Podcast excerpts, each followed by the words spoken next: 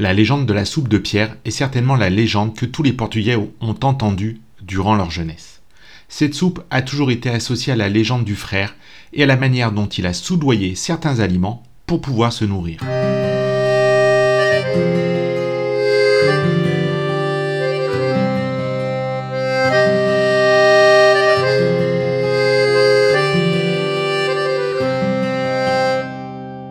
L'histoire raconte qu'un jour, un moine s'est retrouvé dans un pays qu'il ne connaissait pas.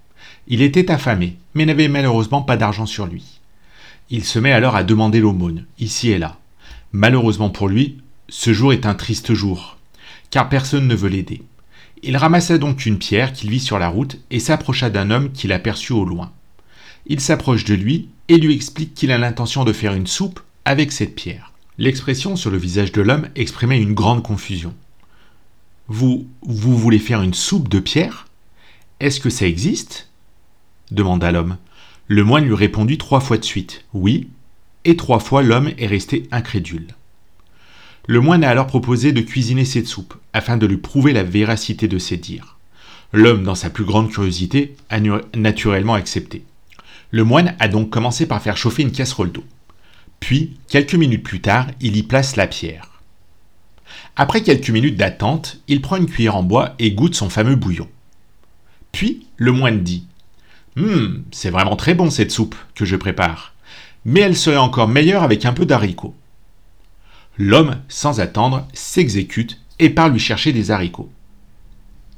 Quelques minutes plus tard, la scène se répète. Mon cher monsieur, vous savez ce qui serait fantastique dans la soupe? Eh bien, une oreille de porc. Une fois encore, l'homme lui accorde cette suggestion. C'est ainsi que le moine a répété ses demandes. Encore et encore. À chaque fois, il demandait de nouveaux ingrédients. Un peu de chorizo, quelques tranches de lard, des oignons, de l'ail, des pommes de terre, des tranches de pain et une pincée de sel. Et à la fin, le moine et son nouvel ami ont pu déguster un mets délicat. Cette histoire, qui est à l'origine de la soupe de pierre, partage un certain nombre d'éléments communs avec d'autres histoires du monde entier. Où, sous l'idée de cuisiner une soupe impossible, un personnage se procure les ingrédients pour cuisiner un plat bien réel. Mais si la soupe de pierre est vraiment délicieuse, quiconque veut la goûter en sortira partiellement encorné.